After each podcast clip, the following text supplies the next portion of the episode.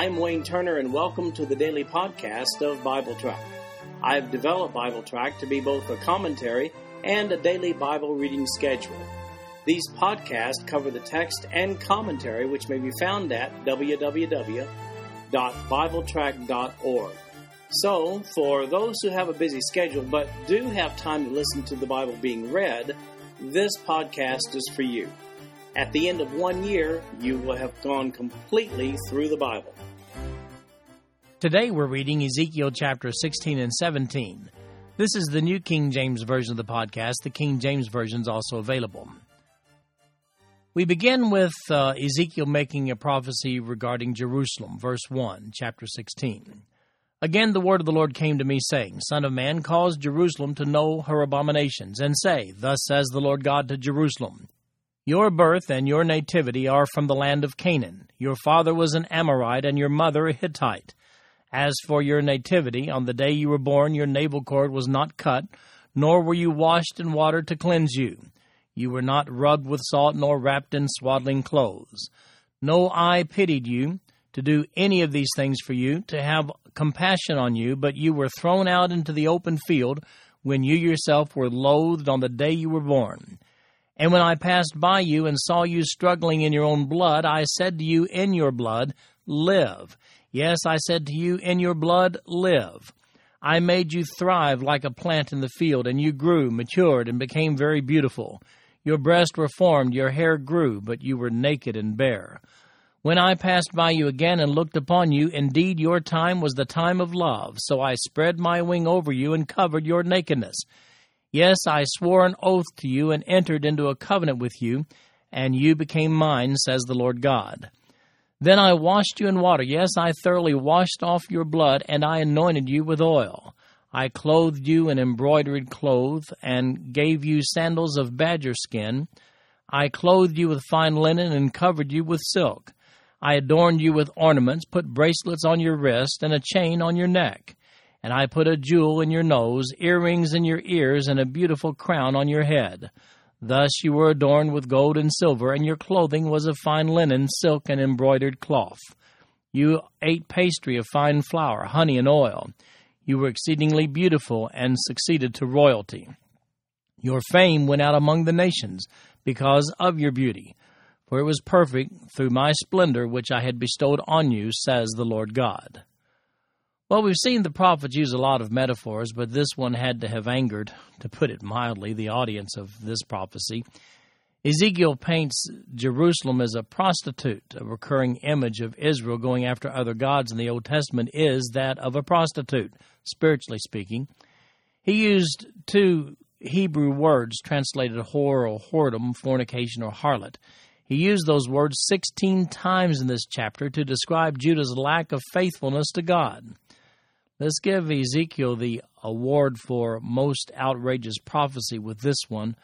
It was a prophecy that obviously was intended to make the point once and for all, a point that these Jewish exiles had refused to see up to this time. And what was that point? It was that the inhabitants of Jerusalem were more wicked than a prostitute because of their infidelity in serving the one true God. Ezekiel makes some rather interesting and inflammatory opening remarks about Jerusalem in this prophecy. He points out that Jerusalem is not even of Jewish origin. Jerusalem is pictured by Ezekiel as a neglected, left for dead baby who was rescued and nurtured by God to a position of glory. He does so in verses 1 through 14. You'll recall that David, during his reign, went to Jerusalem and took it from the Jebusites. That's recorded in 2 Samuel chapter 5 and 1 Chronicles chapter 11. Ezekiel attributes the founding of Jerusalem to the Amorites and Hittites. Canaanite inhabitants, including those in Jerusalem, were idolatrous and polytheistic. However, after David took Jerusalem from the Canaanites' control, it became the habitation of God, inasmuch as the temple of God was right there in Jerusalem. Look at how special this relationship was between God and Jerusalem, as recorded in Psalm 132, verses 13 through 17. And I read For the Lord has chosen Zion, he has desired it for his dwelling place. This is my resting place forever. Here I will dwell, for I have desired it. It will abundantly bless her provision. I will satisfy her poor with bread. I will also clothe her priest with salvation, and her saints shall shout aloud for joy. There I will make the horn of David grow, I will prepare a lamp for my anointed. Then we see God's case against Jerusalem in verses 15 through 34 of chapter 16. Verse 15 But you trusted in your own beauty, played the harlot because of your fame, and poured out your harlotry on everyone passing by who would have it. You took some of your garments and adorned multicolor high places for yourself and played the harlot on them. Such things should not happen, nor be. You have also taken your beautiful jewelry from my gold and my silver, which I have given you, and made for yourself male images and played the harlot with them. You took your embroidered garments and covered them, and you set my oil and my incense before them. Also, my food which I gave you, the pastry of fine flour, oil, and honey, which I fed you, you set it before them as sweet incense, and so it was, says the Lord God. Moreover, you took your sons and your daughters, whom you bore to me, and these you sacrificed to them to be devoured. Were your acts of harlotry a small matter, that you have slain my children and offered them up to them by causing them to pass through the fire? And in all your abominations and acts of harlotry you did not remember the days of your youth, when you were naked and bare, struggling in your blood. Then it was so after all your wickedness, woe, woe to you, says the Lord God, that you also built for yourself a shrine and made a high place for yourself in every street. You built your high places at the head of every road and made your beauty to be abhorred. You offered yourself to everyone who passed by and multiplied your acts of harlotry. You also committed harlotry with the Egyptians, your very fleshly neighbors, and increased your acts of harlotry to provoke me to anger. Behold, therefore, I stretched out my hand against you, diminished your allotment, and gave you up to the will of those who hate you, the daughters of the Philistines, who were ashamed of your lewd behavior. You also played the harlot with the Assyrians, because you were insatiable. Indeed, you played the harlot with them, and still were not satisfied. Moreover, you multiplied your acts of harlotry as far as the land of the traitor Chaldea, and even then you were not satisfied. How degenerate is your heart, says the Lord God, seeing you do all these things, the deeds of a brazen harlot. You erected your shrine at the head of every road, and built your high place in every street. Yet you were not like a harlot, because you scorned payment. You are an adulterous wife, who takes strangers instead of her husband Men make payment to all harlots, but you made your payments to all your lovers, and hired them to come to you from all around for your harlotry. You are the opposite of other women in your harlotry, because no one solicited you to be a harlot, in that you gave payment, but no payment was given you. Therefore, you are the opposite. Well, Jerusalem sin, spiritual adultery. No, worse than that, actually. Much worse than that. Ezekiel points out that it wasn't a one time slip up that Jerusalem went after false gods, but it was a continual blatant pattern of spiritual adultery, just like a prostitute. Many occasions with many, many false gods. Notice verses 20 and 21. It says, Moreover, you took your sons and your daughters, whom you bore to me, and these you sacrificed to them to be devoured. Were your acts of harlotry a small matter that you have slain my children and offered them up to them? by causing them to pass through the fire? Well, over the years, Jerusalem had offered her children in sacrifice to these idols, as was common in the worship of the pagan deity Moloch under King Ahaz in 2 Kings chapter 16, and also King Manasseh in 2 Kings chapter 21. King Josiah tore these altars down in 2 Kings 23. Now, back in Jeremiah, we see the same issues being addressed in Jeremiah chapter 32 where in verse 35 it says, And they built the high places of Baal, which are in the valley of the son of Hinnom, to cause their sons and their daughters to pass through the fire to Moloch, which I did not command them, nor did it come into my mind that they should do this abomination to cause Judah to sin. Now this was contrary to the Mosaic covenant, according to Leviticus 18:21. Moloch gets special attention in Leviticus 20 verses 1 through 8 and the forbidden practice of human sacrifice also in Deuteronomy chapter 12 verse 31. It should be noted, however, that tolerance for Moloch goes all the way back to Solomon, who allowed some of his pagan wives to build an altar to Moloch right there on the temple grounds. We see that in 1 Kings chapter 11 verses 1 through 8. although we have no reason to believe that human sacrifice on that altar was tolerated during his reign.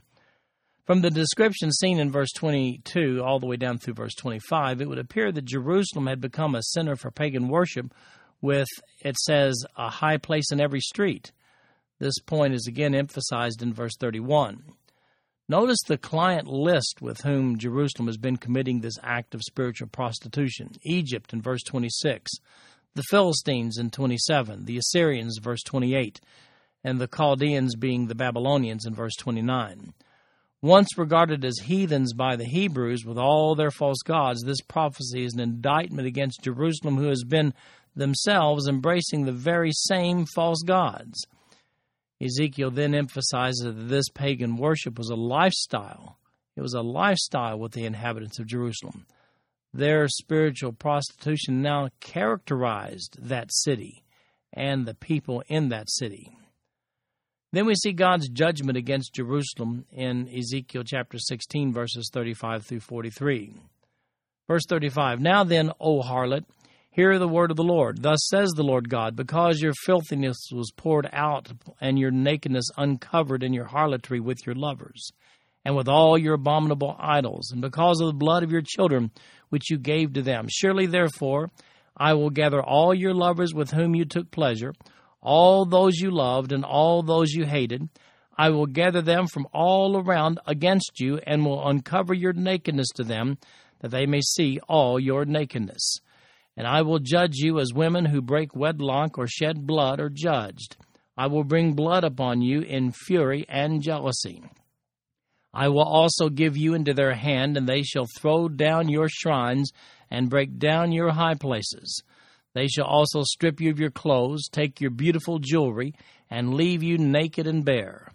They shall also bring up an assembly against you, and they shall stone you with stones, and thrust you through with their swords.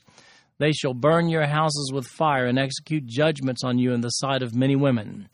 And I will make you cease playing the harlot, and you shall no longer hire lovers. So I will lay to rest my fury toward you, and my jealousy shall depart from you. I will be quiet and be angry no more. Because you did not remember the days of your youth, but agitated me with all these things. Surely I will also recompense your deeds on your own head, says the Lord God. And you shall not commit lewdness in addition to all your abominations. Well, here's the warning Jerusalem, your very client list of spiritual whoremongers will be coming to destroy you. That's in verses 35 to 43. As the Babylonians gathered fighting men from their conquered territories, the very people from whom Jerusalem had adopted their practices of pagan worship, well, those people would come to destroy them. Jerusalem's demise at the hands of the Babylonian army came in 586 BC. That's recorded in 2 Kings chapter 24 you'd like a comprehensive look at the fall of Jerusalem, then look at my notes with parallel passages on the fall of Jerusalem in Jeremiah chapter 52. Jeremiah in chapter 16, verses 44 through 58, is compared to Sodom and Gomorrah. Verse 44 Indeed, everyone who quotes Proverbs will use this proverb against you, like mother, like daughter. You are your mother's daughter, loathing husband and children, and you are the sister of your sisters, who loathe their husbands and children. Your mother was a Hittite, and your father an Amorite. Your elder sister is Samaria, who dwells with her daughters to the north of you. And your younger sister, who dwells to the south of you, is Sodom and her daughters. You did not walk in their ways, nor act according to their abominations, but as if that were too little, you became more corrupt than they in all your ways. As I live, says the Lord God, neither your sister Sodom nor her daughters have done as you and your daughters have done. Look, this was the iniquity of your sister Sodom. She and her daughter had pride, fullness of food, and abundance of idleness, neither did she strengthen the hand of the poor and needy. And they were haughty and committed abomination before me. Therefore I took them away as I saw fit. Samaria did not commit half of your sins, but you have multiplied your abominations more than they, and have justified your sisters by all the abominations which you have done. You who judge your sisters bear your own shame also, because the sins which you committed were more abominable than theirs. They are more righteous than you. Yes, be disgraced also, and bear your own shame, because you justified your sisters. When I bring back their captives, the captives of Sodom and her daughters, and the captives of Samaria and her daughters, then I will also bring back the captives of your captivity among them, that you may bear your own shame and be disgraced by all that you did when you comforted them.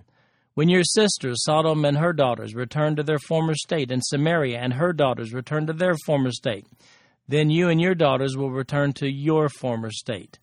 For your sister Sodom was not a byword in your mouth in the days of your pride, before your wickedness was uncovered. It was like the time of the reproach of the daughters of Syria and all those around her, and of the daughters of the Philistines who despised you everywhere. You have paid for your lewdness and your abominations, says the Lord. Well, down through verse 58, here we see that the people will view Jerusalem with the same disdain that the citizens of Jerusalem had always viewed Sodom or Samaria, both pictured here as sisters of Jerusalem. Samaria was the seat of the northern kingdom of Israel, which had collapsed in 721 BC at the hands of the Assyrians. That's recorded in 2 Kings 17. After Solomon's reign, Israel split into two kingdoms, recorded in 1 Kings chapter 12 verses 25 through 33 is where we see that split. There was the northern kingdom called Israel, Samaria, or sometimes called Ephraim, and then the southern kingdom called Judah, or sometimes Jerusalem. The northern kingdom never, never, never, never served Jehovah, the one true God of the Hebrews. From their beginning, they served false gods. The inhabitants of the southern kingdom always looked down upon the pagan god worshippers of the northern kingdom. The ultimate insult here is to be compared to Sodom. Nearly everyone knows the wicked story of Sodom's sin. Sodom was destroyed in Genesis chapter 19. It's one thing for Ezekiel's prophecy to compare the sin of Jerusalem's spiritual harlotry to that of the northern kingdom, but I mean to be compared to the wickedness of Sodom. Well, that had to have inflamed the ears of those who heard this prophecy. Beginning in chapter 16, verse 59, we see the new covenant between God and Jerusalem. Verse 59. For thus says the Lord God, I will deal with you as you have done, who despise the oath by breaking the covenant. Nevertheless, I will remember my covenant with you in the days of your youth, and I will establish an everlasting covenant with you. Then you will remember your ways and be ashamed when you receive your older and your younger sisters, for I will give them to you for daughters, but not because of my covenant with you. And I will establish my covenant with you, then you shall know that I am the Lord that you may remember and be ashamed and never open your mouth any more because of your shame when I provide you an atonement for all you have done, says the Lord God. So Ezekiel tops off this prophecy beginning in verse 59 with the reminder that God will honor his covenant to his people. Jerusalem will one day be restored to its previous glory when the Messiah comes. In verse 60, God says, I will remember my covenant with you in the days of your youth that's a reference to the covenant God made with David regarding the everlasting nature of the Davidic covenant. Look at my article on the Davidic covenant if you'd like more details. It's uh, on the topic section of BibleTrack.org, or there's a link on the page right here if you're looking at the written notes. The future covenant that God will make with Jerusalem and all Israel is seen in the remainder of verse 60 down through verse 63. That covenant is the new covenant that was prophesied by Jeremiah in Jeremiah chapter 31, verses 31 through 34.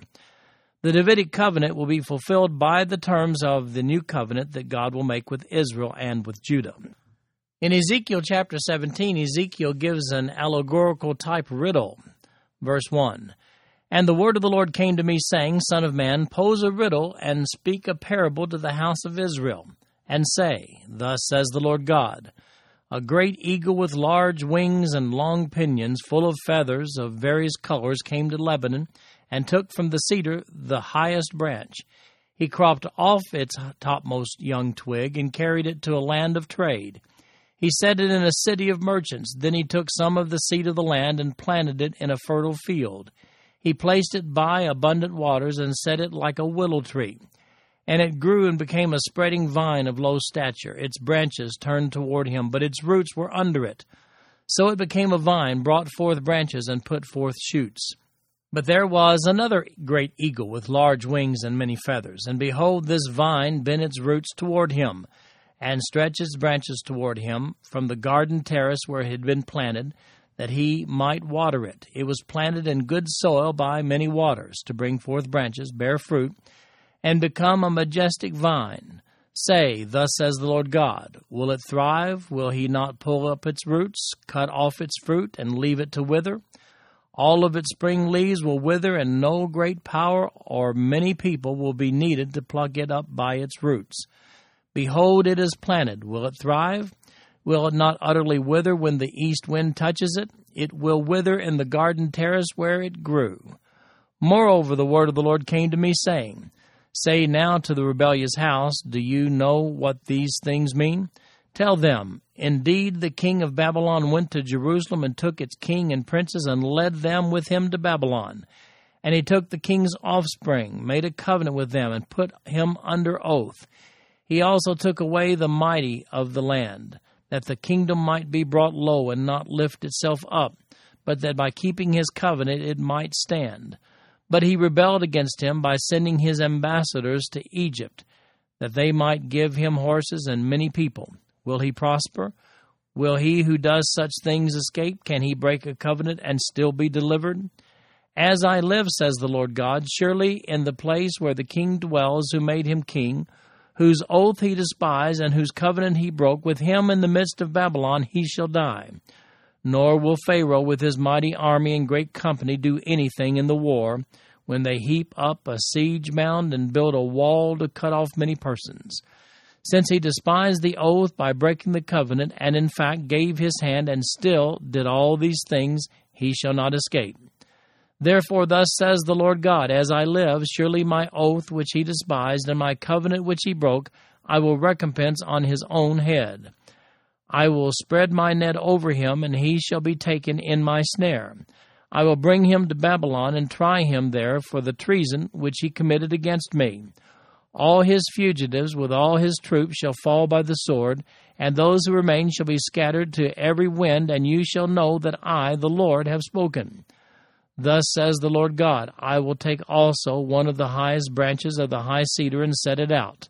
I will crop off the topmost of its young twigs, a tender one, and will plant it on a high and prominent mountain. On the mountain height of Israel I will plant it, and it will bring forth boughs, and bear fruit, and be a majestic cedar. Under it dwells birds of every sort, in the shadow of its branches they will dwell. And all the trees of the field shall know that I, the Lord, have brought down the high tree, and exalted the low tree, dried up the green tree, and made the dry tree flourish. I, the Lord, have spoken, and have done it. Whoa, this seems very familiar. Do you need a hint? Well, read 2 Kings chapter 24 verses 6 through 20, paralleled by 2 Chronicles 36 verses 8 through 16. Also read Jeremiah 37 and Jeremiah chapter 52 verses 1 through 7. There you will see the actual circumstances of this riddle. It all centers around the fall of Jerusalem and the deportation of its inhabitants. The interpretation is found here in verses 11 through 21. Here's the bottom line Jerusalem will fall, an alliance with Egypt won't help. The king will be captured by Babylon and punished, and his army will be scattered. But wait, there's more. Verses 22 through 24 talk about another twig. Now, here's an excerpt from the Expositor's Bible commentary regarding these three verses, verses 22 to 24, and I quote This cutting of the cedar was not from the first cutting made by Nebuchadnezzar in verses 4 and 12, for Jeremiah 22, verses 28 through 30, declared that the physical line of Jehoiachin, also known as Coniah there, would not continue to sit on the Davidic throne. Rather, the line would continue through other descendants of David. This new cutting was, however, from the cedar, the messianic line.